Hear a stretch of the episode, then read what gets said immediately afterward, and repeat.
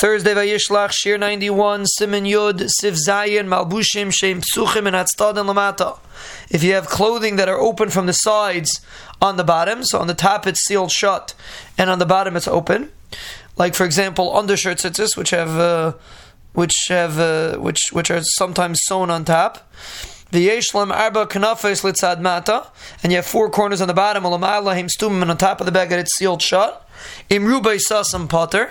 If most of the beged is sealed shut, it is potter, even though the bottom is open. But because most of the beged is sealed shut, so it's not considered as if it's a beged of four corners.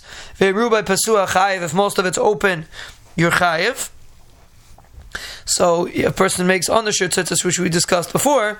person just has to make sure that most of the beged is open. Uh, we ha- there's other problems with undershirt tzitzis, but with with this issue, a person has to make sure that if you measure the beged, most of the beged from under the sleeve is open. Then it would be chayiv in tzitzis. If it's half and half,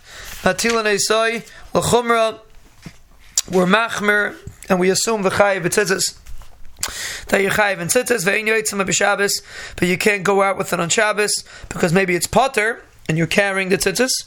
You also can't. Uh, you also can't make a bracha. The Mishnah says on it, so you can't make a bracha on it if it's half and half. You have to make sure, in order to make a bracha, in order to have proper tzitzis, you have to make sure that most of the beged is open. Then, even if the top is sealed shut, if most of the beged is open, it is considered kosher tzitzis.